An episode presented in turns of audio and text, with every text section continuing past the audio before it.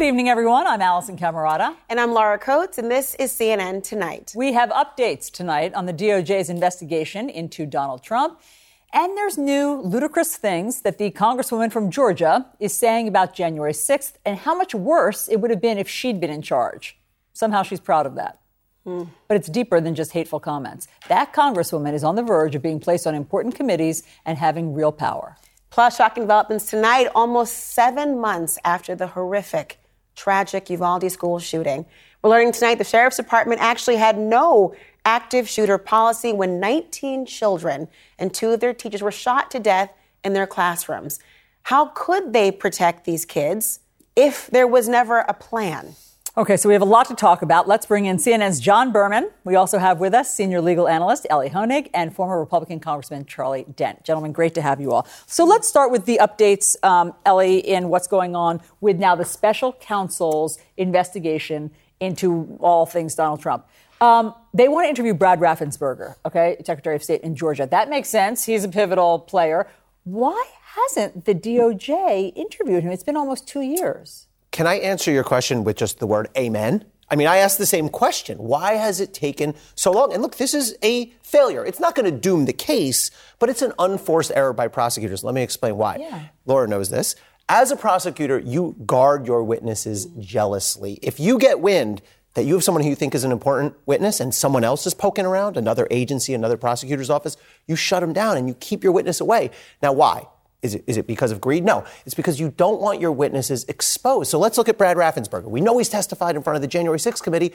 There's a book on him, literally. There's a transcript full of his testimony. And what's going to happen if he becomes a DOJ witness? The defense lawyers are going to get all that material. They're entitled to it. And they're going to pick him apart. Oh, you said it a little differently this time than that time. Oh, let's follow up on this. And so the more of a record there is on your witness, the more vulnerable he is. And so DOJ they're talking to Brad Raffensperger now, almost two years out. Great, but they're too late. And it's really, frankly, embarrassing that they were beaten to the punch by a congressional committee of all things. It gives me pause as well on that point because you think about the idea. There's also, he's written a book about yeah, right. it. I mean, he's written it. So anything that's maybe different from that, et cetera. But also, we're talking about a special counsel having now been appointed. And so I have to wonder what were the other prosecutors doing up until this point in time? I mean, the idea of, and, and, maybe, you know, we're not privy to everything. I will give the benefit of the doubt in many respects. However, why now? Why is, are we just getting around to it a few days before this committee is going to be good nighted? Yeah, it's a good question. And by the way, this is not a one off. Cassidy Hutchinson, right? That's right. Remember when she testified? I mean, she blew the roof off, and it turned out the reporting from the New York Times at the time was DOJ was totally caught by but surprise. Why? Why, Because they're moving too slow because they spent a year and change, DOJ. Look, they had to do these 800, 900 prosecutions of the people who stormed the Capitol, no doubt. The problem was during that time, they focused exclusively on those people and not on the key witnesses. Now they're getting there now. They've been much more aggressive the last four to six months, which is good, but there's a cost for being slow. But to be fair on this point, you know, the committee was not forthcoming always with information, right? I mean, you're rolling your eyes, but they but they also were having to fight a little bit about who would give what information when. But you're, you know, the committee, their role is not prosecutorial. Their role is to have oversight, to try to correct some shortcomings of the law, et cetera. Do you see the idea of the committee moving quickly and moving slowly? We're not, you don't have a report still. Uh, I, the Brad Raffensperger thing, you didn't need the committee. Yeah. You know, the only people who knew about that phone call was everybody.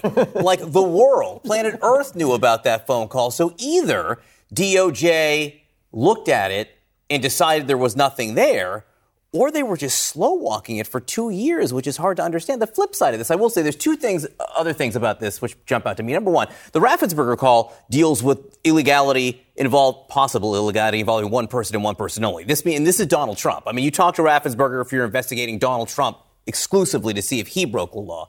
The other thing is, they did talk to the White House lawyers last week, mm-hmm. right? That's huge. So as weird as this is, as weird and late as this all seems, the fact that they broke down that wall and were talking to White House lawyers and broke through that mm-hmm. privilege claim, that's a big deal. Um, Charlie, I want to bring you in and talk about something that Congresswoman Marjorie Taylor Greene said this weekend. Um, she's quite, I mean, she said it quite proudly that if it had been up to her, if she and Steve Bannon had planned January 6th, she said, it would have been worse and they all would have been armed. First of all, well, she said they, let me, let me give you the quote, not to mention it would have been armed. Um, it was armed, first of all. And it would have been worse. More than 140 police officers would have been badly injured. She's proud of this. And the point of this is not that she says ludicrous things because we have all, I guess, become accustomed to her saying ludicrous things. The point is she's about to have real power. Mm. Well, yeah, I guess no one should be particularly surprised by this comment, given she's the one who gave us the Jewish space laser comment. Uh, she was a QAnon person who actually doubted that 9 11 happened. Uh, so I guess we shouldn't be surprised that uh, she made these comments about uh, uh, January 6th. Uh, you know, she's obviously very reckless and incendiary in her statements. This is nothing new. That's not changed. Like I've been saying since the day she was first nominated uh, to to the Congress down in Georgia that uh, she should have been denied uh, admission into the Republican conference. But she's going to be on and, like and, she, she wants to be on oversight, and, Charlie. Like she's about. She to says be, she will be. Yeah, she thinks she will be. They, they, should never. They should have never. They should never put her on a committee. Uh, uh, they were right to strip her. It's it's too bad that it took the Democrats to, to, to kick her off the committees. They should not readmit her to any committees ever. She should be ostracized. Uh, that's how you deal with people. You marginalize some of these radical or extreme elements rather than normalize them. They brought her into the tent while at the same time marginalizing people, say, like, oh, like Liz Cheney and Adam Kinzinger, who are treated like persona non grata, but uh, Greene has been brought in. Here's just one more reason why they should be marginalized, mar- mar- marginalizing Marjorie Taylor Greene. This is just the latest example. It's a horrible comment that she said. Now, she says it's facetious or sarcastic. Well, I, I saw the, the clip. It didn't seem that sarcastic to me. I think she yeah. kind of meant it, to be honest with you. The yeah, fact that she funny. would invoke Steve Bannon, I mean, it's, it's horrible. Well, let me, let me ask. Excuse me, Charlie. Let me ask you. I mean, I, I think we, I think we all agree. The idea, I think, calling it sarcasm is a cop out. Of course. I don't think it was sarcastic. I think that she intended to make the statement she did. But what do you say, Charlie, to the retort that, look, hold on, you want to marginalize her, but after she's done all these things, save for what happened over the weekend, she was reelected in her district. The people of her district wanted her there. Does that change the calculus in terms of how a potential speaker like McCarthy or otherwise could actually operate, knowing that they want her here? She's not um, ending her term. She has been reinvigorated by a reelection. Well, the way he, remember, Kevin McCarthy dealt effectively with Steve King, who made racially insensitive or incendiary comments, marginalized him. They threw him off the ag committee, uh, basically weakened him badly, it allowed a primary opponent to come in and take him out in the primary. They couldn't beat Steve King. In, they couldn't beat Steve King in a general election, but they beat him in a primary by weakening him. That's how you do that. You marginalize her, then you go recruit a primary opponent, and you take her out in the primary. That's the way you do this. It's an overwhelming Republican district. I doubt the Democrats could ever beat her in that seat. It's among the most Republican districts in the mm-hmm. country. So that's how you do it. You have to marginalize her, make it harder for her to raise money by bringing her into the tent they've almost normalized her and she's been able to monetize her notoriety and she's raised piles of money. Yeah. But that's part of the problem. They, they, they brought her in and she's almost been legitimized in many ways. And sadly, in this crazy political environment we live in, some of the more radical elements yeah. can make a lot of money on crazy stuff. Well, and, and I think that, I mean, to our point, that I think it's about to get worse, John Berman. Listen to what she said on Bannon's War Room mm. uh, last month about what we should all prepare for. I'm going to be on the oversight committee, and we're going to do investigations into that little laptop, Hunter Biden's. So you guys can buckle up, get ready, and we're going for a ride because that's happening in January. Just wait, look at look at the date that was November 18th. That's around the time I think a few days after Kevin McCarthy had his first vote to become the at least thought to be maybe the mm-hmm. speaker. I mean, the idea that she is saying I'm going to be on the oversight committee. I'm, I'm wondering why she has that indication and to be that confident to have the next statement she's made. Look, she's a feature, not a bug, of a big part of where the energy is uh, in the Republican Party. Now, not, not all of it, but a big part of the party. She represents, she just does. This event, she said this this stuff out about nine, uh, about January 6th was like a New York Republican oh, yeah. event. Yeah. She's brought in as a celebrity speaker around the country right now at different Republican events in the northeastern state of New York. Yeah, and she gets cheers when yeah. she says, I'm going to tell you, if I had organized it, we would have won. Won what on January 6th? Won a totalitarian government? I mean, one what what was winning? No, I think that's a great point. Listen to exactly what she says there and how she says it. And it's interesting. The saying she was sarcastic and just joking. I, I agree with you. You you listen to what she was saying there. It didn't sound like a joke. However, that method is a frequent method used by extremists. Uh, Nick Fuentes, by the way, often jokes mm-hmm. uh, about uh, you know, awful things he's saying about Jews. He's saying he's just joking or just pressing. It's what you do. So you have this, I think part of it's legal, uh, but plausible liability. Oh, I was just joking. So it's really interesting to watch her do this playbook. Well, the cover is not convincing. I mean, the idea is almost someone saying to you, hey, no offense, but mm-hmm. whatever follows next, I'm offended. Is offensive. I'm offended. It's going to have a problem. Look, everyone, we have some news tonight on this school shooting in Uvalde.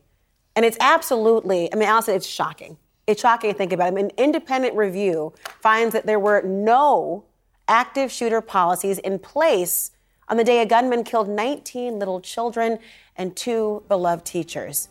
CNN's report is next.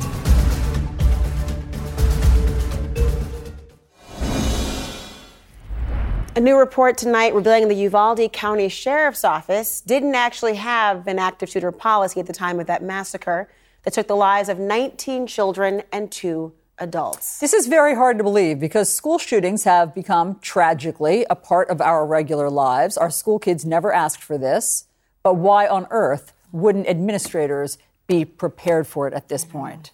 CNN senior crime and justice correspondent Shimon Prokupecz has been covering this story since the second it happened and the failed response to this shooting. Shimon, how on earth in this day and age wouldn't you have a, an active shooter policy?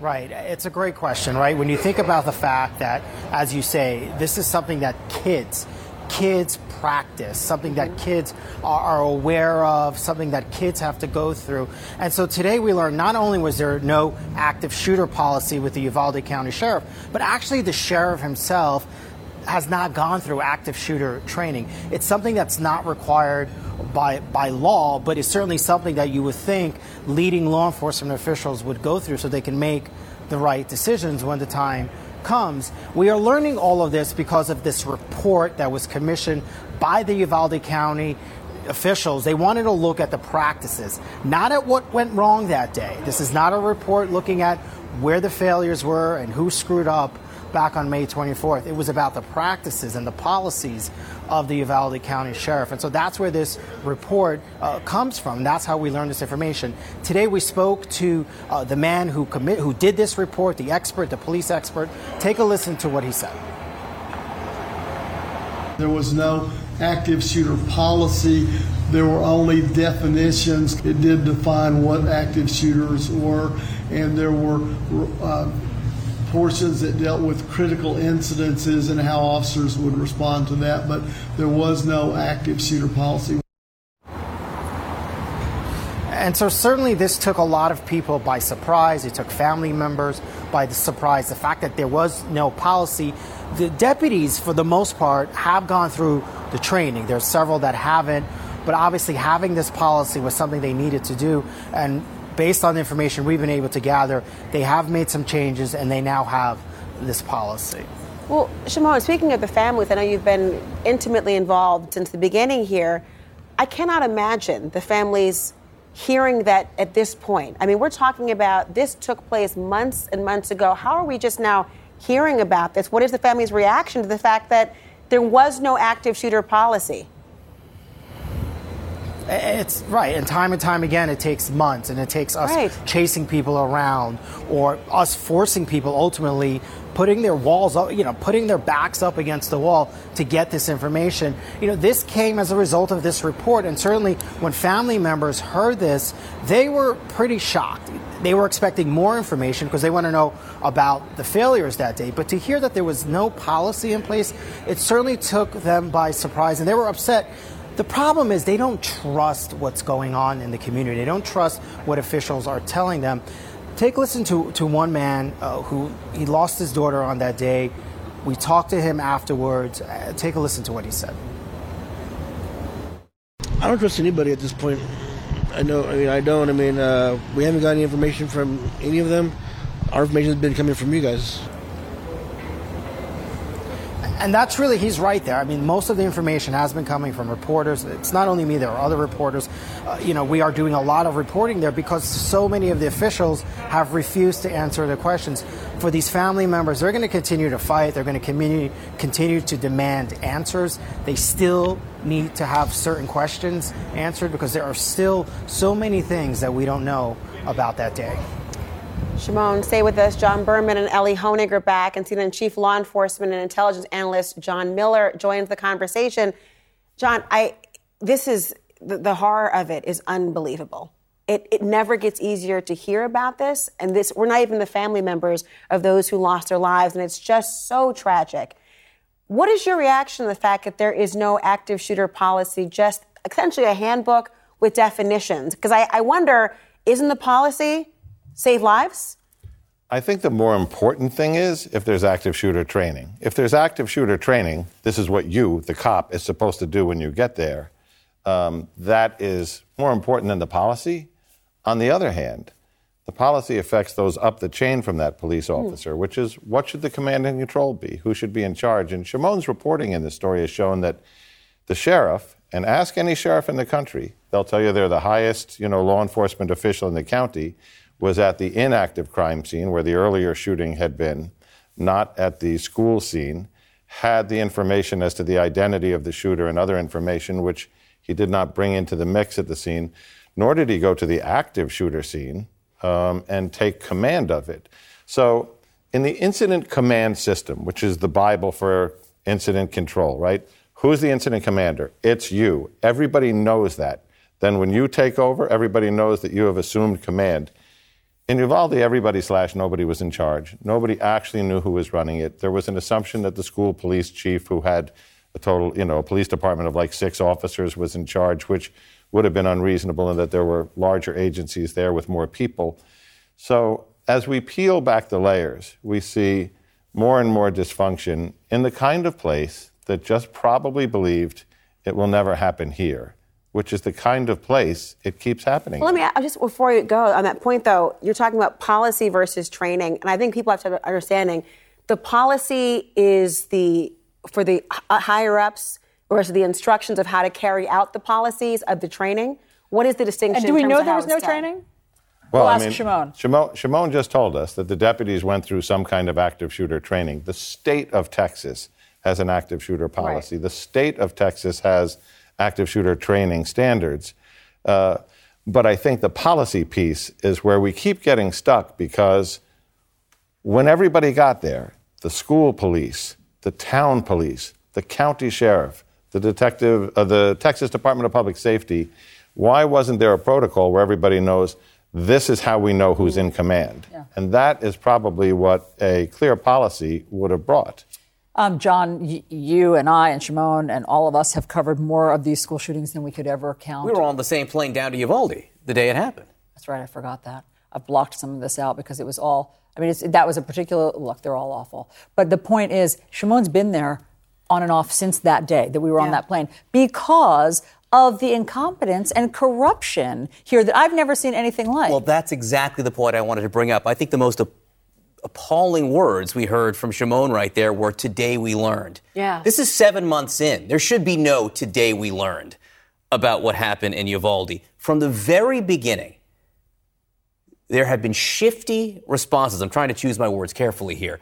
There has been the most opaque response to this that you can possibly imagine. And, you know, as reporters, obviously, we don't like that. But what about the families?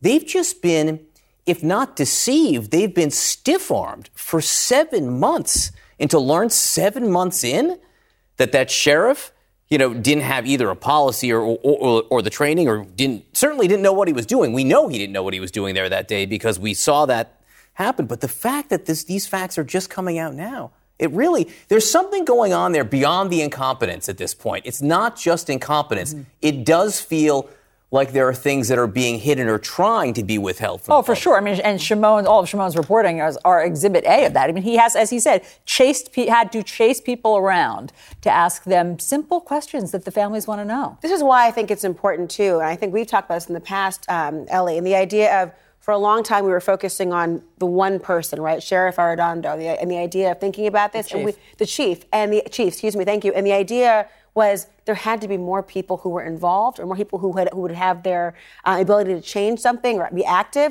And I wonder, oftentimes in the cruelty of a tragedy like this, you're left wondering what recourse a family could have. You're left wondering selfishly as parents, as, as human beings, you want this never to happen anywhere else, and this becomes a blueprint, and the law can become a vehicle to ensure a deterrence. Is there a recourse? Yeah, I, I mean, there is almost certainly not going to be criminal charges here against these cops unless they lied to investigators. That's where you could get into it. There could be, well, could be civil suits, but there's always this layer of immunity that protects police officers in a lot of what they do. I think there's a couple really important bigger picture points here. One, people think of the police, the cops, as some sort of monolith. But as John was just saying, there are layers upon layers. I mean, it, cops are a bureaucratic nightmare. There's your sheriff, there's your local cops, there's your state police, there's your feds, FBI, DEA. I mean, and the problem is, and I experienced this firsthand, everyone's has different policies, different training, and then when they all converge on a crime scene like this,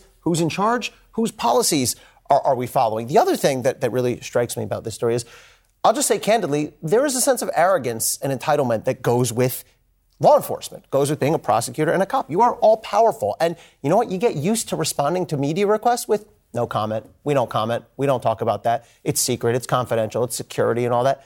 But there comes a time, and that's been changing over time, but in a situation like this, to be so slow and to be so not forthcoming, as John said, just makes it so much worse. So cops have to do, do better and they have to be more transparent. And sometimes you just have to own up. And even if it hurts at, in the beginning and be honest because you only make it worse for yourself, but more importantly for the, for the poor I mean, families. just, just to tag on to that, though, I mean, we're looking at consequences. Families will sue. This reparations will take a long time, but the school police chief was fired. The town police chief uh, retired in lieu of what was coming, which was probably going to be fired.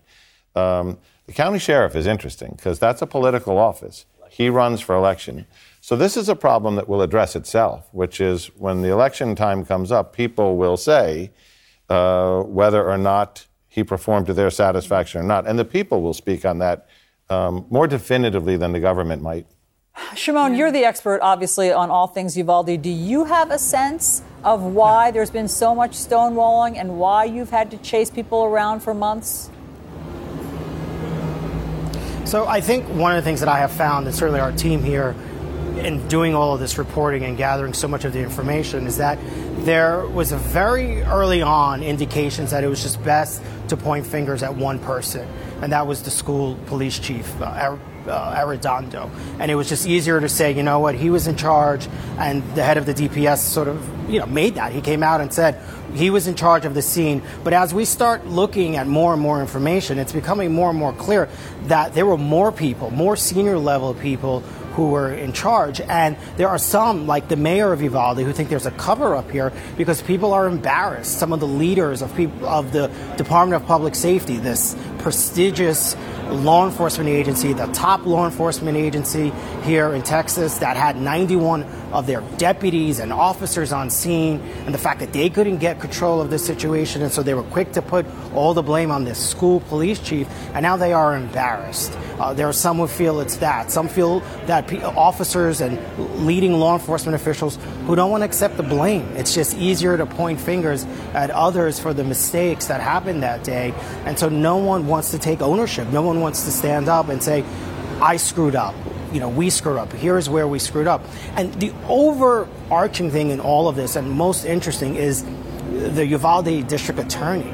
Uh, we tried to ask her questions today. She just would look at us and walk away. She wouldn't say anything. Family members are frustrated by her. I have never seen a case where so many victims have been frustrated by the district attorney. I mean, I have yet to find one family member who is satisfied with the job that she is doing. And more on that is going to come, but that's another problem in this entire investigation. She is preventing officials from releasing any information. She has threatened them. She has said that she's going to potentially file charges against them if, if they were to release information. The mayor is having to sue her to get information. So you do, you really need to wonder what exactly is going on here. I, I don't know. You know, it's going to take several more months probably before officials, someone comes before a podium and finally tells the community and these families exactly what went wrong here. Well, Shimon, I mean, um, you're doing incredible work, and people wouldn't know about all of this uh, if you hadn't have stayed there and been so tenacious. Um, thank you very much for talking about all this and being there tonight for us. All right, coming up, there's more turmoil at Twitter and more backlash against Elon Musk. And now the billionaire is going after Dr. Anthony Fauci. And there's more QAnon tropes. There's a lot to discuss. Next.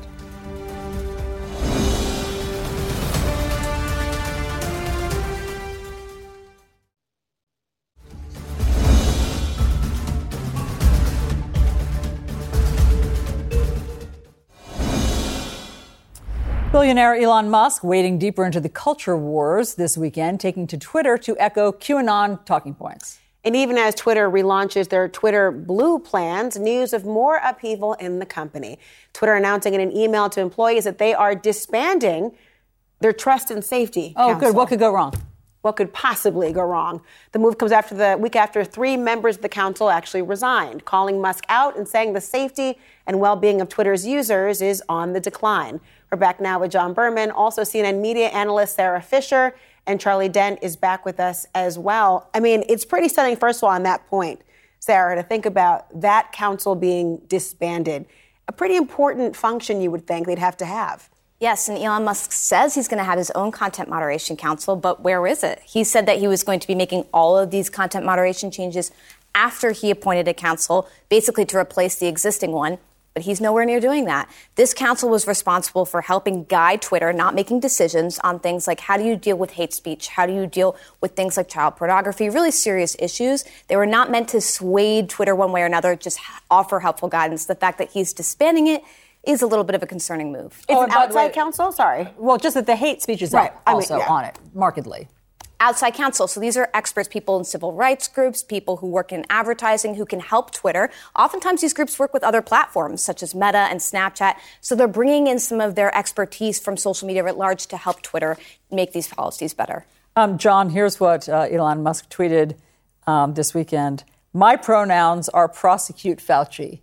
Um, so cheeky, but also strange because does he not realize that Dr. Fauci isn't a governor. He didn't make, I mean, basically what he's talking about is that he didn't like the shutdowns of the country.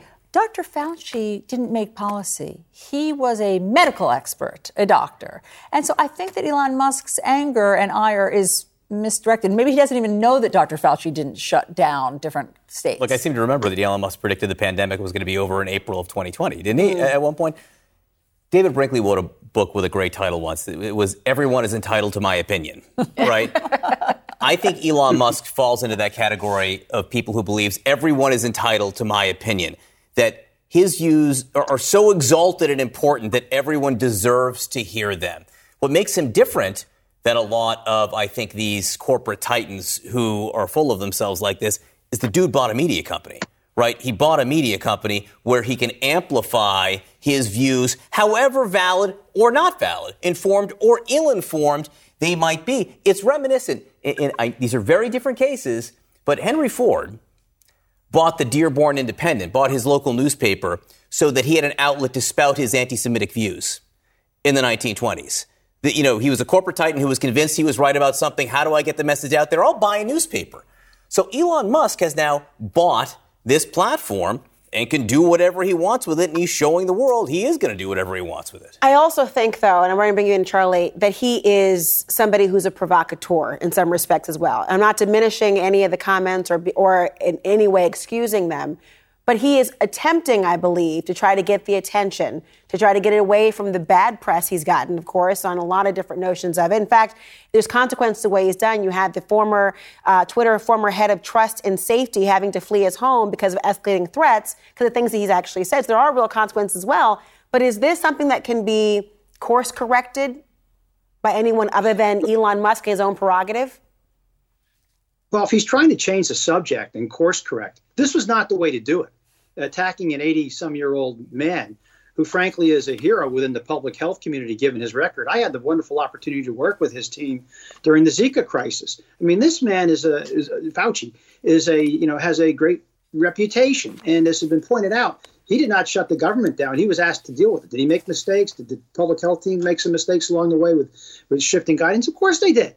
Uh, but this is so so misdirected. In, in a battle with uh, Fauci, I think Fauci's going to win. But as John and others have pointed out, you know, uh, he has a platform, and, and Elon Musk is going to discover real fast that he's going to have to engage in content moderation, just as any other platform does. A newspaper, you know, they they choose which letters of the editor to publish and not to publish. They're always uh, they're always moderating content. Musk is going to have to do the same thing, whether he likes it or not. Taking on Fauci is a loser for him. It'd be a loser for Republicans if they go after him, you know, in the hearings uh, coming up in 2023.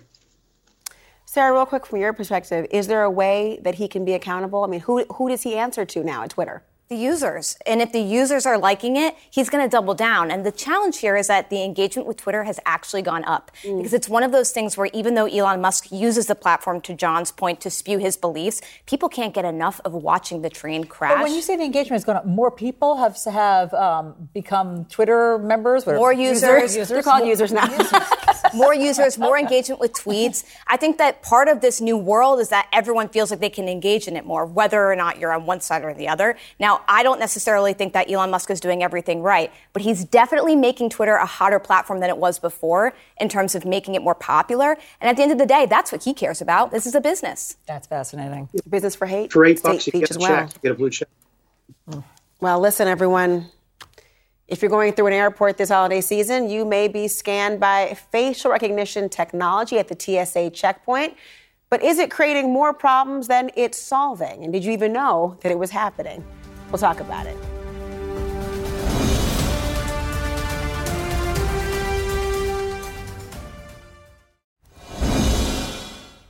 So there's a good chance that many of us who are traveling for the holidays to some of the nation's busiest airports are going to have our faces scanned. Why? Because TSA is expanding its facial recognition pilot program. They say the goal is to match a passenger's face with a photo ID at security checkpoints. Why can't I just match it right here, like where I just look at you and match it with the photo I'll ID? Like for they you. do. Thank you. For you. Uh, so anyway, the program is still in the testing phase, but it's already getting a lot of pushback. CNN aviation correspondent Pete Muntean explains. It is the new technology facing travelers as they fly for the holidays. The Transportation Security Administration is now scanning your face at select airport checkpoints, all part of a growing test with passengers as the subjects. I think it's a great idea. I'm absolutely tech forward. We're already using it for our phones consistently. I mean, just about everybody's doing it. The TSA started this small pilot program at the peak of the pandemic, but now the agency's trial is expanding to more than a dozen different airports. The latest additions are among the nation's busiest Denver, Las Vegas, Dallas Fort Worth, and Atlanta. TSA Administrator David Pekoske says the goal is evaluating the efficiency of this technology before committing to a nationwide rollout. We're assessing how the technology works and we're assessing its accuracy, we're assessing its impact on passengers. Here's how this works walk up to the machine, put your ID in the reader, and that photo is matched with what the camera sees live. The response has been universally very positive. More effective, speedier, more convenient for passengers are the things that I hear quite frankly, it's not doing anything to help the public. The urgent need for greater transparency. Albert Fox Cahn of the nonprofit Security Technology Oversight Project says this could be the largest federal use of facial data ever. This technology is going to screw it up and people are going to end up being detained by the TSA. They're going to be faced with even more uh, surveillance and more invasions of their privacy just because an algorithm gets it wrong. The algorithm actually is so far proven in our assessment to get it right more than the uh, human gets it right. The TSA insists it is committed to passenger privacy, immediately destroying most images and securing data from cyber attacks. Signs in security lines show you when you're about to be a part of this test. You can even opt out and have an agent confirm your ID manually. I prefer a person right now. there has to be some kind of parameter in terms of privacy. I don't think TSA has made the case that this is the system that is the best use of resources to protect the American public. More than 20 state and local governments have implemented some sort of restriction on using facial recognition technology. The TSA says that will not impact its pilot program as it looks toward an in your face approach to safety. What I hope in the long run is that we're able to embed more and more advanced technology in our screening process. The TSA is also experimenting with taking this a step further, comparing the live image of you at a checkpoint with a photo of you already in a government database, like a passport photo or visa. That test is taking place right now, but only on a limited scale at the Detroit and Atlanta airports. The idea is never having to even show your ID at an airport. Critics point out the biometrics industry is part of a powerful, multi billion dollar tech lobby and this technology is only now starting to take off. Laura, mm. Alisyn? Mm-hmm. I heard that, Pete. Thank you very much. um, back with us now, John Berman, Elie Honig, and John Miller. Elie, I don't know if I'm supposed to love this or hate this. Which, uh, which one is it? Should I like it or not? It depends on your worldview. It depends to what extent you trust in the surveillance state and technology. Are we all being sort of surveilled at all times? Well, That's what I think. It's a great airports. point. I mean, and especially at the airport. I mean, look, not to get overly legal about this, but you have privacy rights, of course. But when you go into an airport, you surrender a lot of them. You take your shoes off, they scan you. You have to, do, you know, go in the full body scanner thing where you hold your arms out. And, and I think the argument you'll hear from the government is this is just another example of that. But one thing that I think is really important that sort of saves it from the biggest concerns is you can opt out according to this plan. You can say, no, I want it the old fashioned way. I want someone to look at my license, look at my face, and make, make the determination. But I wonder in that instance, are you then considered suspicious, John? I mean, the idea, what, what if they get it wrong and it pings for some reason and the recognition software says that you need to be detained for some reason? The different rights come in. If someone says, no, look at my face only, and here's my ID card. I'm going to raise an eyebrow at that. Well, in the test, you can opt out altogether and just say, I'm not passing by this thing. I'm going to do it the way we do it today, which is somebody looks at it and then they look at you. Uh, very low tech, as the TSA guy pointed out. The machine makes less mistakes than the human because the human looks at it. It's like, well, it's a different haircut. Now he has a mustache. The machine's doing, you know, precise measurements. I would say that the questions that we have to tackle here are going to be is, uh, the pictures. Okay, what's the retention? Is it a year? Is it mm-hmm. till your next flight? If you don't fly for five years, does it go away? Uh, the second question is who is it shared with? Do other government agencies have the ability to access this? Do you know what those agencies are? For instance, in the NYPD, we have all kinds of facial recognition tools. We have a crime in progress. We have a good picture. We run that against what? We run it against mugshots of right. people who are already in our files but not against the state DMV driver's licenses. You already have to be somebody you know to get compared. Those kinds of parameters are what the privacy experts should be focusing on because right now we give our facial recognition to our Apple iPhone when we uh, opt in. We, we give it to TSA for TSA Clear because we want to go through the line faster. We give it away to a lot of places. We just need to know what are the rules here about these pictures before we make a decision. Well, look, I never age. I will, you know, I've had a lot of work done, but I don't know how, you know, but. You have a picture up in the attic, and there was some deal made. Yeah, just saying. You know, I have no problem. Do you think the machine can tell if you're stressed or angry, like when you're going through the airport, or, or does it, you know, just ding or the alarms go off? That's just, maybe that's just your resting face. yeah. resting what face? just resting face. Okay. Resting regular face. Got it, got it. all right, thank you all very much. Okay, it was an interception that added insult to injury. But when the game was over, there was nothing that was going to stop 49ers linebacker Dre Greenlaw from going up to Tom Brady. We're going to tell you what happened next and what John Berman's reaction to it is. he cried.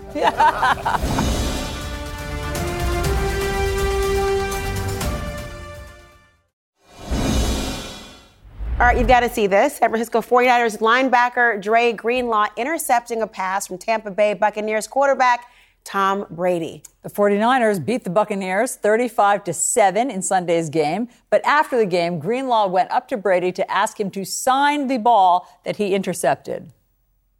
Back with Listen. Hey, man, I just want you to know, you're the greatest ever, bro. Uh, for real, listen. Man. This is an honor for us, man, to play against you. Seriously.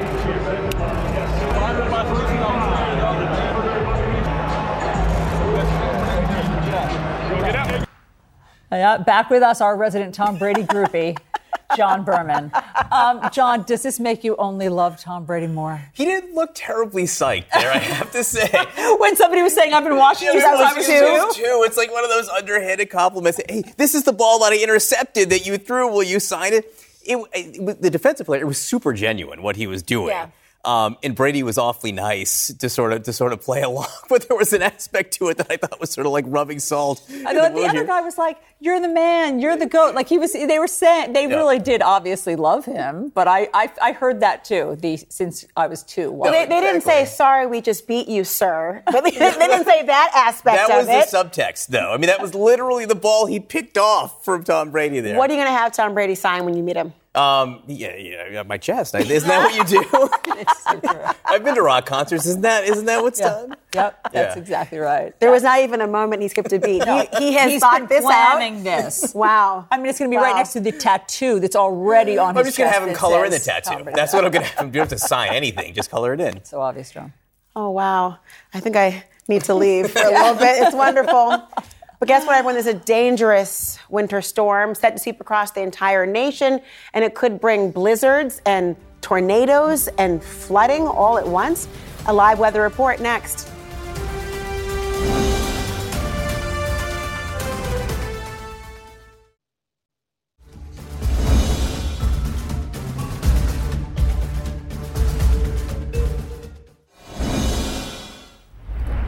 A massive winter storm that's been slamming the West is now moving east. More than 10 million people across more than a dozen states are under winter weather alerts tonight. And depending on where in the country you live, you could be facing blizzard conditions, flooding, or even possible tornadoes over the next few days. So let's get right to meteorologist Britley Ritz in the CNN Weather Center. Okay, what are you seeing? Yeah, the system is massive, stretching from the northern plains back into the four corners, all the way down into the deep south. And again, ranging from snowfall, ice, and even the threat of severe weather. Snowfall depth currently across the Sierra Mountain Range back into the central Rockies, ranging anywhere from a foot to feet of snowfall. Now, the heaviest snow fell across the Sierra Mountain Range over the last 24 hours, where we picked up almost six feet of snow above 5,000 feet. And all of that moisture that fell over the Sierra Mountain Range now pushes up through the central Rockies into the northern plains and upper Midwest today and tomorrow. Some of us already dealing with these slick conditions. You'll see the pink popping on radar. That's ice. Yes, a quarter of an inch to a half an inch of ice expected, up to an inch in some of these areas that are under the ice storm warning. So this will continue on, and then the thunderstorms, you'll see the lightning starting to fire up for parts of Nebraska, down into the Texas panhandle already. This is going to be a continuance over the next 24 to 48 hours. Blizzard warnings in effect. That's 35 mile per hour winds over a three, three hour period of time where visibilities are going to be knocked down to a quarter of a mile, if not longer We're talking about winds in Goodland at 50 to 55 miles per hour, sustained with gusts even stronger than that. And of course, as that low pushes further north, you can expect that in Rapid City, North Dakota as well here in the next day or two. That area of low pressure, you'll see areas highlighted in red where we'll have our most vulnerable areas of severe weather. Again, stretching from the central plains back across the southeast, moving into the lower Mississippi Valley where we'll have that threat of damaging winds, hail, and even long lived tornadoes. Once we move into Wednesday, that'll push down into the Florida panhandle panhandle. Look at the size of that storm. Unbelievable. Thank you so much, Britley. I want to turn now to the special counsel ramping up the criminal investigation surrounding Donald Trump, now subpoenaing Georgia's Secretary of State. CNN political commentator Errol Louis is here, along with Scott Jennings and John Dean, former Nixon White House counsel. Also, CNN political commentator Ashley Allison joins us as well. Look, I mean, John, let me begin with you for a second here, because look, in less than a month as special counsel, you've got Jack Smith issuing subpoenas for Brad Raffensperger and local election officials in battleground states, asked a judge to hold Trump in contempt for failing to comply with the subpoena. You've got multiple people before a, a grand jury as well. And by the way, we're learning, I think he's still in Europe recovering from a bike accident. This is a lot of ground to cover in this short amount of time. What do you make of it? Laura, I think he's right on top of it. He's been on top of it from day one. He filed a pleading in the 11th Circuit when the argument was about to be made, contesting statements they'd made in their, the Trump people had made in their brief.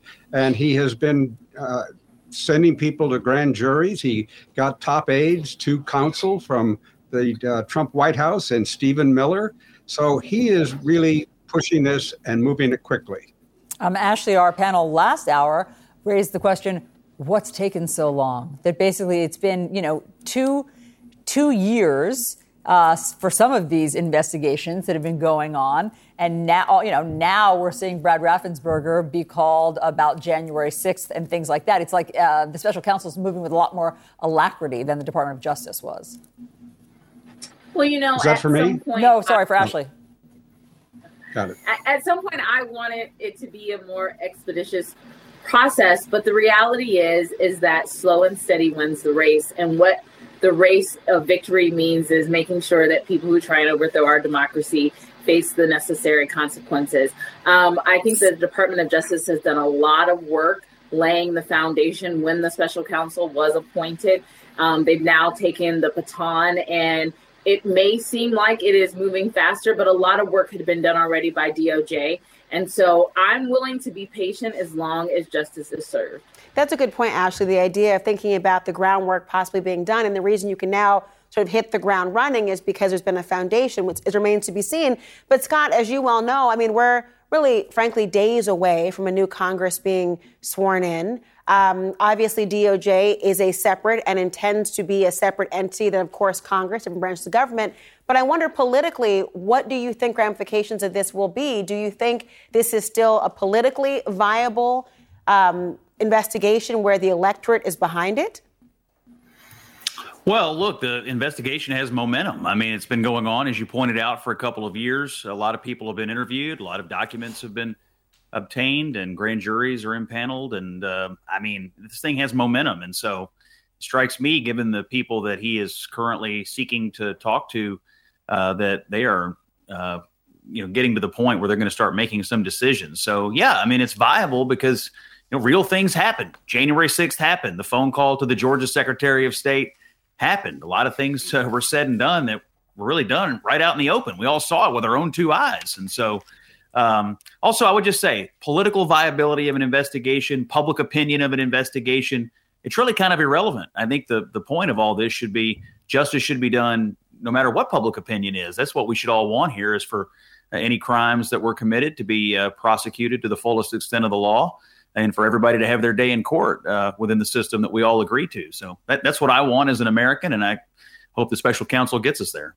Errol, um, if you have something to add, feel free. But I also want to pivot at some point to what Stephen Miller is up to. Oh yeah. So well, de- yeah, we definitely want to get that. I would just say, look, even uh, simply receiving the subpoena in you know Wayne County, Michigan, Allegheny County, Pennsylvania, Maricopa County, in Arizona, it has a beneficial effect. As we all know, anybody who's had contact with the criminal justice system, you get a federal subpoena with your name on it, you're going to think a little bit more carefully uh, when the next election comes around about whether you want to engage in sort of wild speculation about stolen elections and start issuing memos about seizing machines and so forth. So the the the the, the investigation is longer than a lot of us would like, but it's already had, I think, a beneficial effect. Such a great point. Okay, let's pivot to Stephen Miller. So everybody remembers he was the architect of the child separation policy at the border, among other hits.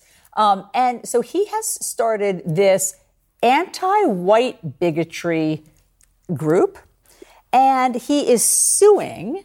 Um, when things crop up uh, in the government that he thinks are um, you know, d- that discriminate against white people. For instance, billions of dollars in pandemic mm-hmm. um, aid that was going to go to black farmers, billions of dollars that was going to go to minority and female owned restaurants. And he's winning. He's winning in court. this, this, this is how it works. Um, social movements give rise to counter movements, right? So you have Black Lives Matter movement, and then you have sort of a counter movement where you have the thin blue line flag start popping up all over the place. Um, you had the George Floyd protests in 2020 well, Stephen Miller and company, you know, uh, in reaction to all of the different uh, really interesting projects that happen all over the country where people are trying to sort of come to terms with past injustices, well, it gives rise to a counter movement where Stephen Miller has apparently gotten tens of millions of dollars collected to try and go into court and try and make a case that, no, we should not uh, re- rectify these past injustices. it is what happens. Um, I don't think he ultimately will be successful. But he already has been in some court cases. Well, I mean, he can win this case or that case, but like if you step back and look at the, the broad picture, you know, the reality is um, white men are not being discriminated against. Um, most Americans under 18 years old are kids of color. The country is changing, as the president's constantly saying. This new, younger generation they're the smartest, the most tolerant, the best educated, the most tech savvy generation we've ever had. I would bet on the kids and not the dinosaurs like Stephen Miller. Well, you know, the fact of the matter is, and I think you make a great point, the idea of what, how you judge the success of these different matters, but the talking points will be used nonetheless to show there's some discussion about why it's problematic to correct past wrongs. Let me ask you, though, John, on this on um, a different point more, more broadly. And I, I just wonder from your perspective going forward, as we're embarking on a time when we've got a new Congress who's still looking back one woman in particular, Marjorie Taylor Greene, the congresswoman from Georgia, talking about what she would have done differently with a January 6th insurrection and how it would have been successful. I mean, take us back to your reaction to the idea that this is a punchline to this day it's kind of a sorry commentary, actually, that she would say, we would have done it better if we'd have done it more aggressively and we would have done it with arms. Uh, she seems to forget there were lots of weapons there. But I, you know, I, I think these are attempts to gather attention. There's an attention economy out there they talk about. And people on the right, like Marjorie Taylor uh, Greene, like to draw attention to themselves and do it with outrageous statements, one after another. It's sort of the standard mantra of the right now to see what can be more outrageous than the last person said. Hmm. Okay. expense. Um, thank you all very much for those insights. Next, what happened to a 21 year old American studying abroad in France? His family has not heard from him in a couple of weeks. His fellow students have reported him missing now. We have the latest on this mystery.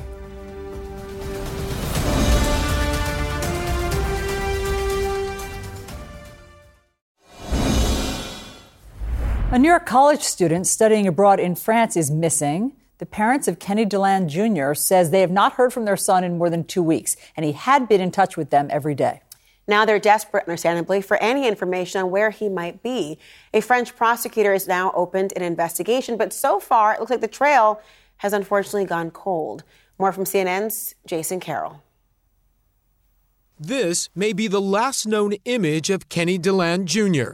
It shows him just as he entered a sporting goods store in the south of France, wearing a red jacket and gray knit cap.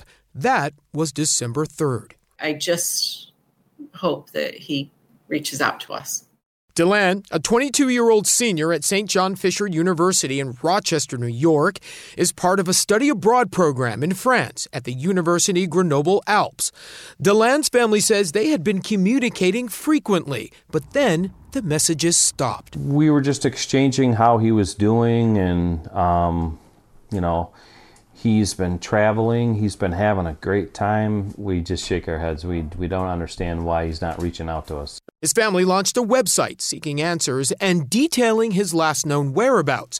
November 27th, his parents last heard from him on WhatsApp. That's when they say their son boarded a train headed for Valence, France. Two days later, November 29th, the public prosecutor's office in Grenoble, the city where DeLand was studying French, opened an investigation after his fellow students reported him missing. November 30th, the last known activity from his phone. Then, December 3rd, DeLand made an $8.40 purchase at that sporting goods store located just about 80 miles from Grenoble. His mother saying nothing seemed wrong during their conversations. You know, it was like any normal conversation that we've had. He's telling me um, about the time that he's having in Europe and um, he was looking forward to coming home for Christmas and starting to um, put the plans in place for that. The French prosecutor's office telling CNN DeLand told several people he was underprepared for overseas study and was having difficulty making friends. St. John Fisher University says it's working closely with the American Institute of Foreign Study on the investigation. AIFS saying in a statement, We are working with local law enforcement who have begun a search. We are hoping for his swift and safe return.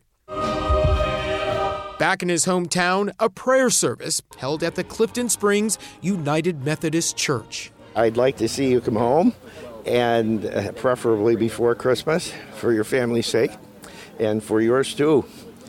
Just be safe. His community and family praying that he will soon be found safe and sound. We're we're waiting. We're worried. We don't know what you know where he is. Jason Carroll is here with us now, along with Errol Louis and John Miller, CNN's chief law enforcement and intelligence analyst. John, um, it seems like, well, you tell me, does this seem like foul play to you, or does this seem like he left of his own accord? And the reason I say that is because of what Jason just reported on that the young man reportedly told several people that he was underprepared for this study abroad and was having difficulty making friends. So part of the issue here is he's 22. You know, if he wants to walk away, he can walk away. It's not like a missing child. And I think that's part of why his parents are having trouble getting information because A, he's an adult, and B, the French have extraordinarily complex laws uh, about privacy and sharing anything that's under investigation, especially with another country, especially about an adult. So tie it all up in that. But get back to your question. It looks like he walked off the set from the study program because we see him 87 miles away buying something for $8.40 in a sporting goods store. The problem is when he goes off the grid totally, no communications, you know, the cell phone pings, the credit card stops moving. You have to wonder, even if he walked away of his own volition, did something happen to him? And that's the real question right now. Is he okay? And where is he? And why is he off the grid? Jason, Yeah. on that point, I mean, just thinking, I mean, the parents obviously worried. This is their son. They want to know where he is. There's the concerns that you raise, Alisyn. Has there been the frustrations about the lack of information? What are they hearing, if anything? And a couple things. I mean, they're worried sick, as any parent would be worried if their child, eh, you know, had gone missing like this. And remember, they say it's out of character for him because they say he had been communicating every single day, checking in, saying, I'm doing this, I'm doing that, whatever. But again, as John brings up, because of these French privacy laws, it's causing a great deal of frustration on, you know, the behalf of the, you know, his mother and father. You know, they just want to know from French authorities, who are you talking to? You know, what are they saying to you? And again, he's an adult, he's 22 years old, and so French privacy laws are there to protect you, even sometimes from your own family in terms of giving out information. But again, because the family is working with the State Department, right?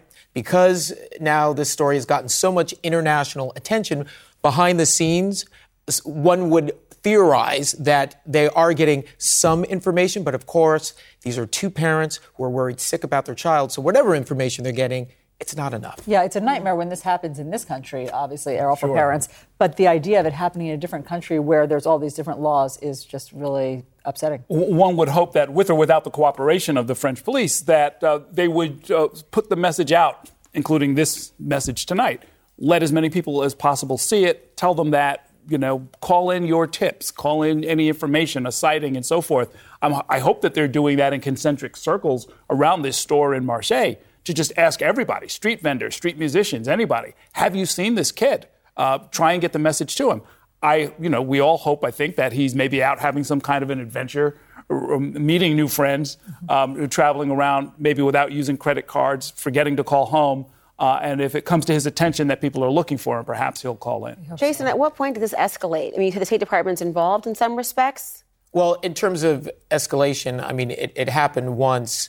Uh, his friends from school called and said, "Hey, he, he, he he's not showing up," and I think that's one of the reasons why some of his parents were pushing back on some of those reports that came out that basically said, you know, from French authorities saying, "Oh, hey, look, he wasn't making friends." You know, they did acknowledge that learning French was a lot more difficult you know, in terms of what he thought it would be.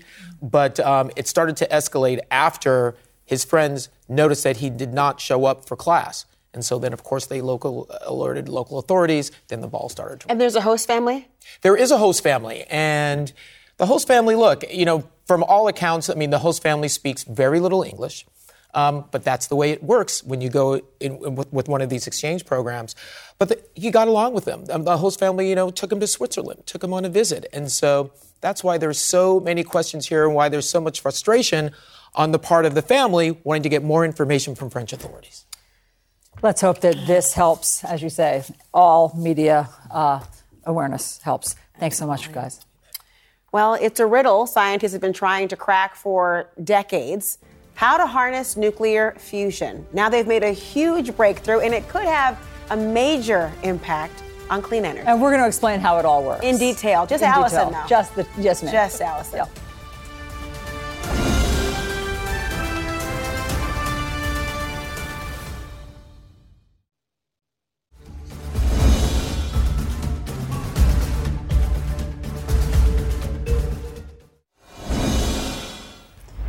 U.S. scientists making a huge breakthrough. A source tells CNN that for the first time ever, researchers have been able to create energy from a fusion reaction.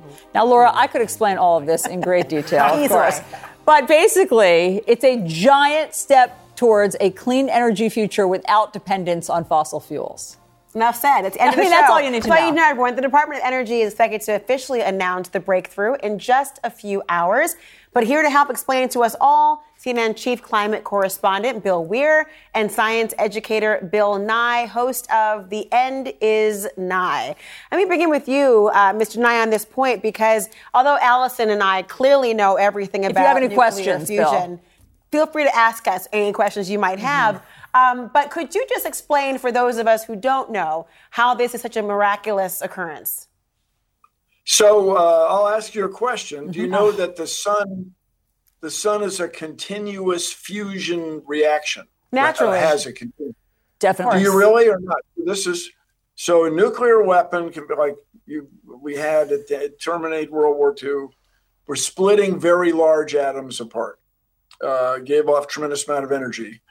But there's another amazing thing that happens in nature where you smash tiny, tiny parts of atoms together, protons, and they fuse and convert a tiny amount of their mass into energy, into heat, heat and light.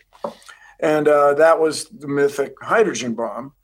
But for all this time, for 80 years, people have tried to tried to get this idea where you could do it in a controlled fashion using a tiny amount of material, and the material would be uh, uh, hydrogen that has an extra neutron, which has this marvelous word deuterium.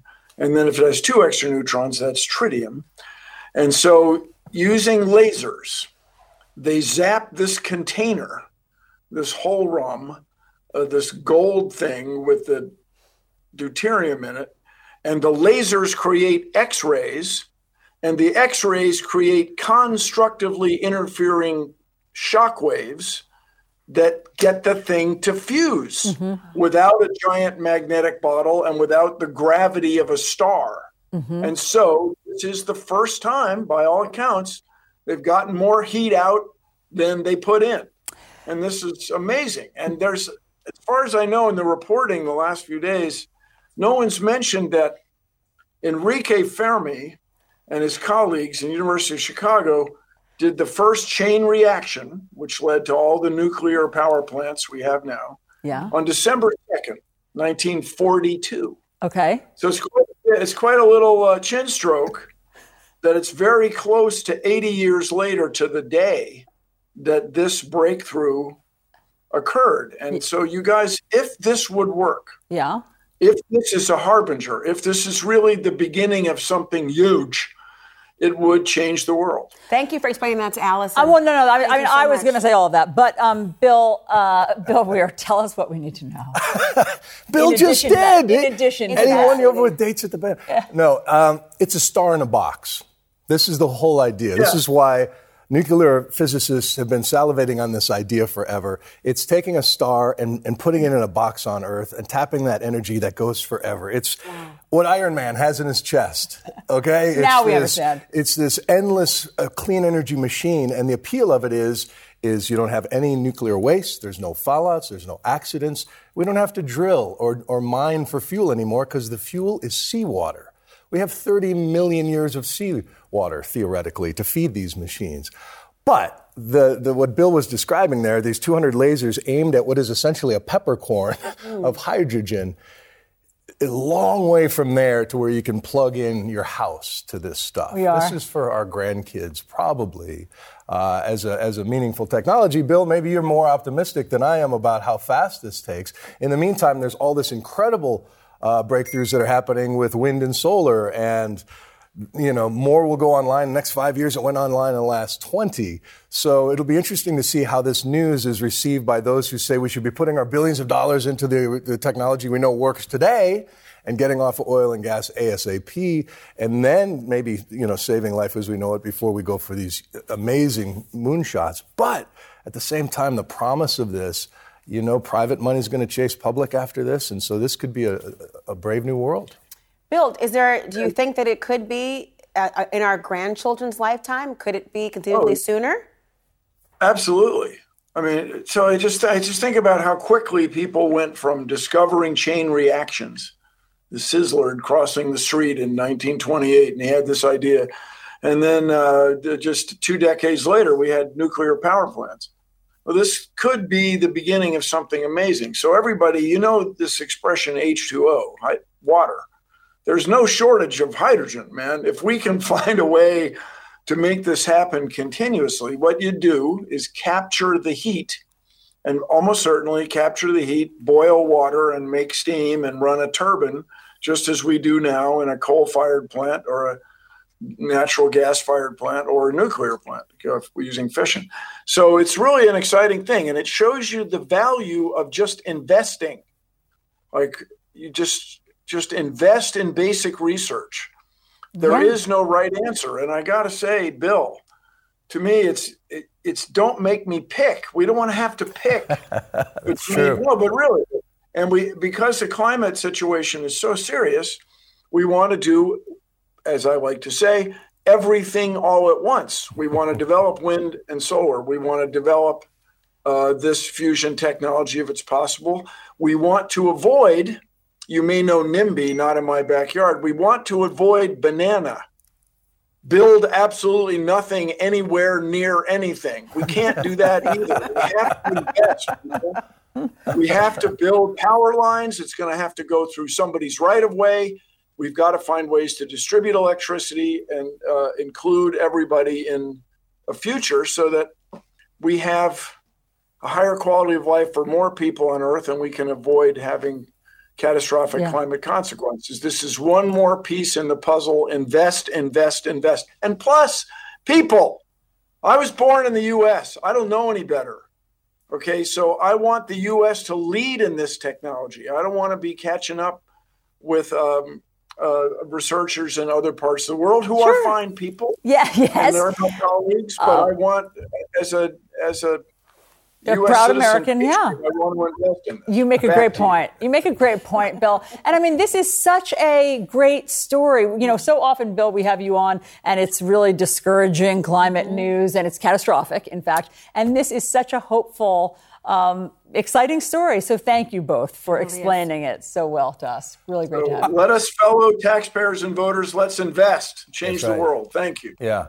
I, I, used to be a lot more fun. And thanks to the scientists at, at, at, Livermore Labs, we are today. Yes, I know. It's great. Go science. It's, yes, it's fantastic. It's so great to be able to report a great story. It Thanks is. so much for From explaining it. A good us. kind of investment to. Yeah. Right. So you're right. Here's there is a huge development in the story of a that collapsed cryptocurrency exchange. Remember how millions of people lost money? Yeah. The founder of that exchange has just been arrested in the Bahamas. And that's the day before he was supposed to testify before Congress. We're going to bring you up to speed on what's happened next.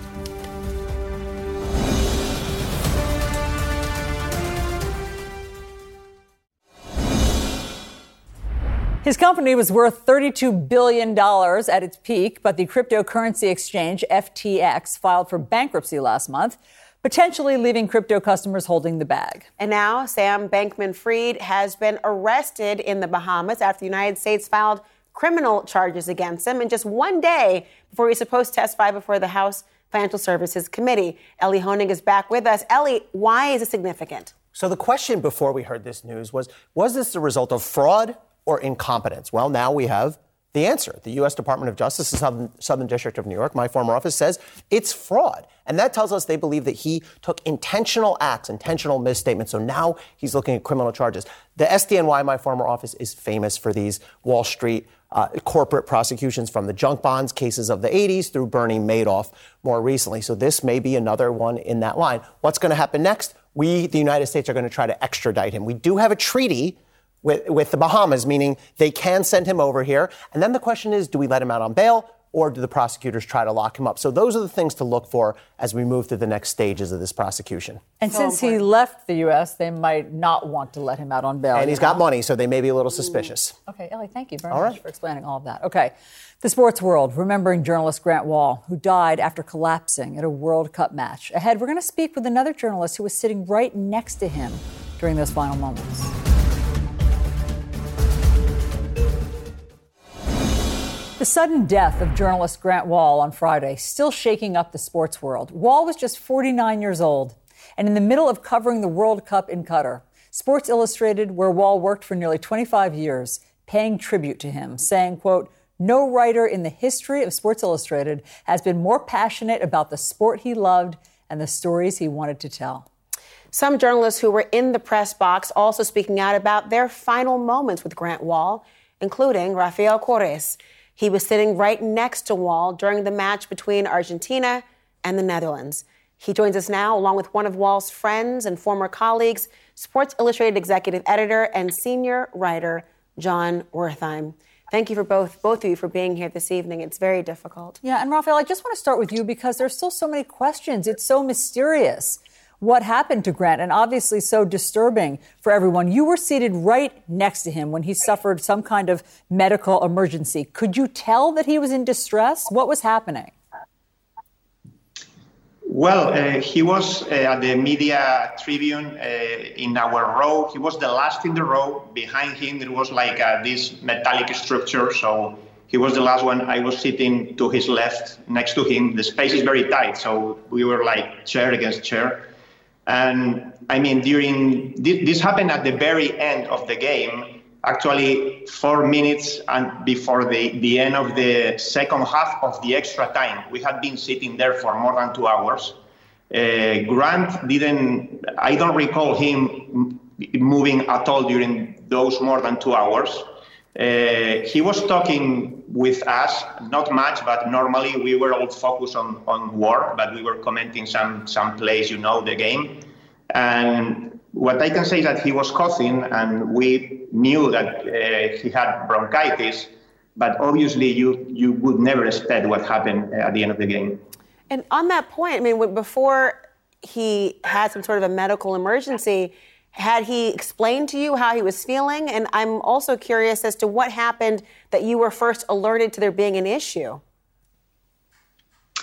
Well, uh, at that time of the game, we, we were all kind of in our computers. And then the person on my left, uh, which knew Grant uh, from a long time, and, and he, he, I, st- I start like listening, Grant, Grant, what's happening? And then I turn to my right and I see Grant in distress. Uh, I don't want to be specific. I don't think we, we need to, but definitely he was like in a critical situation. I tried to, to, to talk to him. I, I grabbed his, his face, kind of trying to communicate with him. He was not responding. We start yelling for a medic, obviously. The whole, uh, the whole media uh, area got up because we were yelling. And I don't remember how many seconds went through until the first uh, paramedic, it was a female, a woman, uh, arrived uh, to where we were. I was, I was holding Grant. Uh, meanwhile, she was trying to talk to her. Mm. And uh, for me, I mean, it, it was a, a very long time. Maybe it was not that long, but I wanted her to do something because I had tried first actually to make him react, and it was not working. And I knew that what she was doing, I mean, she was trying to talk to him, but that was not obviously working. So she took his pulse, and and at that moment uh, she said, "Okay, we have to put him on the floor." And because the, the chairs were movable, were regular chairs, not like stadium seats, we took away the, the chairs and we we put him on the floor, and, and then more paramedics uh, arrived, and they started uh, doing CPR on him. Mm. Jon, it's so shocking, obviously, on so many levels. He was 49 years old. Um, he seemed to be in good health, other than, you know, obviously reporting that he had a cold or bronchitis. It's just obviously sent a shockwave through um, everyone. And so, particularly, Jon, you, because you worked with him for so long and you've written beautifully about how what an inspirational writer he was. And so just share with us. I mean, what was so inspiring about Grant? Some of it was just the quality of work that he produced, whether it was long form journalism, whether it was reporting, news breaking, but also podcasts and video. This is someone uh, who just had knew, knew soccer as well as anyone, but it wasn't so much about the games as the people. But apart from the work product, it was also the way he went about the job. And he was compassionate, but he was principled. And he was absolutely thorough and dignified. And he was curious. He traveled everywhere. He covered the men, but also the women. He loved how international soccer was. Um, it really was a model, both in terms of the work he did, but also his his approach to the job as well. And Jonathan, we've heard from so many icons in sports thinking about how they impacted and how he impacted their lives. We remember thinking about even LeBron James, um, obviously a titan in the field of basketball, remembering a cover story when he was in high school in Akron, Ohio, written by your colleague, and just thinking about those moments of being able to identify the talent to have stuck with him after all these years and thinking about it. I'm really sorry that you are here today talking about him in this way, but tell me, what would you like the world to know about the legacy that you hope his work leaves? I think just that you can have this kind of success and also this kind of humanity and passion. And it was, you know, it, it was great that LeBron James and Billie Jean King and so many people from the soccer world weighed in, but so did, and I think almost, you know, just as poignantly, if not more so, so did interns and people that were lower than him on, on the masthead on the org chart that he helped out along the way. He took being a mentor very seriously, and this was someone who had this incredible amount of success and incredible amount of access, and he didn't want to hoard that. He wanted to share that, and so it, it, was it was lovely that LeBron James remembered him from 20 years ago. I think it's remarkable. It wasn't even in the sport that Grant is best known for, mm-hmm. Um, and LeBron remembered him two decades later. But but again, just as touching to me were the accounts from people who remembered small acts of kindness that stayed with them for for decades. And Jon, I mean, as you point out, the sport mm-hmm. that he's so well known for is soccer, which is not every American's favorite sport, as you know. I mean, we're much more of a football country. What was it about soccer that so captivated Grant? Yeah, it's, it's a great question. It's not as though he was a, a college player. It's not as though he had this sort of pedigree in the sport. Um, he was captivated in the sport when he went to by the sport when he went to South America when he was in college, and I think he just saw the magic in it, and he just never got rid of, of, of, the passion. It only grew the more he immersed himself, the more contacts, the more trips he went on. I remember when he covered the World Cup in 1998. It was the first time he'd ever been to Europe, and he just was absolutely glowing when he got back and said now he needs to convince all the editors to let him cover the Women's World Cup the following year the same way. Um, soccer just fed something in him. I think he understood that this was a sport poised to grow. I think he got the magic and the subtlety, but I think he also really loved the culture, the fact that it was this this sort of this laboratory, that this microscope, um, and he conveyed that so well in, in the work he did. Well, certainly, Rafael, you know this quite well as well. The the magic of the sport, being able to cover it, and I'm sure it's a great comfort to his family to know that he was not alone and somebody was caring for him when he needed it most. Thank you I so much. I have to say that we Latinos uh, live for soccer. You know that this mm. is our main sport by far, and all the reporters, the journalists that we cover soccer in the U.S. and in Spanish, in the Spanish language, we knew Grant Wahl and we respected him a lot, and, and we always thought that he was the best by far uh, English writing or reporter, soccer reporter in the U.S. Mm, thanks for adding that. Um, That's very nice. Rafael, Jon, thank you both. Really appreciate it. And thank you all thank for watching. Our coverage continues. Quality sleep is essential, and that's why the Sleep Number Smart Bed is designed for your ever evolving sleep needs. So you can choose what's right for you whenever you like. Need a bed that's firmer or softer on either side? Helps you sleep at a comfortable temperature, quiets their snores. Sleep Number does that. Sleep better together. JD Power ranks Sleep Number number 1 in customer satisfaction with mattresses purchased in-store. And now, save 50% on Sleep Number limited edition smart beds for a limited time. For JD Power 2023 award information, visit jdpower.com/awards. Only at Sleep Number stores or sleepnumber.com. Now streaming exclusively on Max, a new CNN flash doc about the album that has Nashville talking. Call Me Country. Beyonce and Nashville's Renaissance. Watch it at max.com slash call me country. Max subscription required.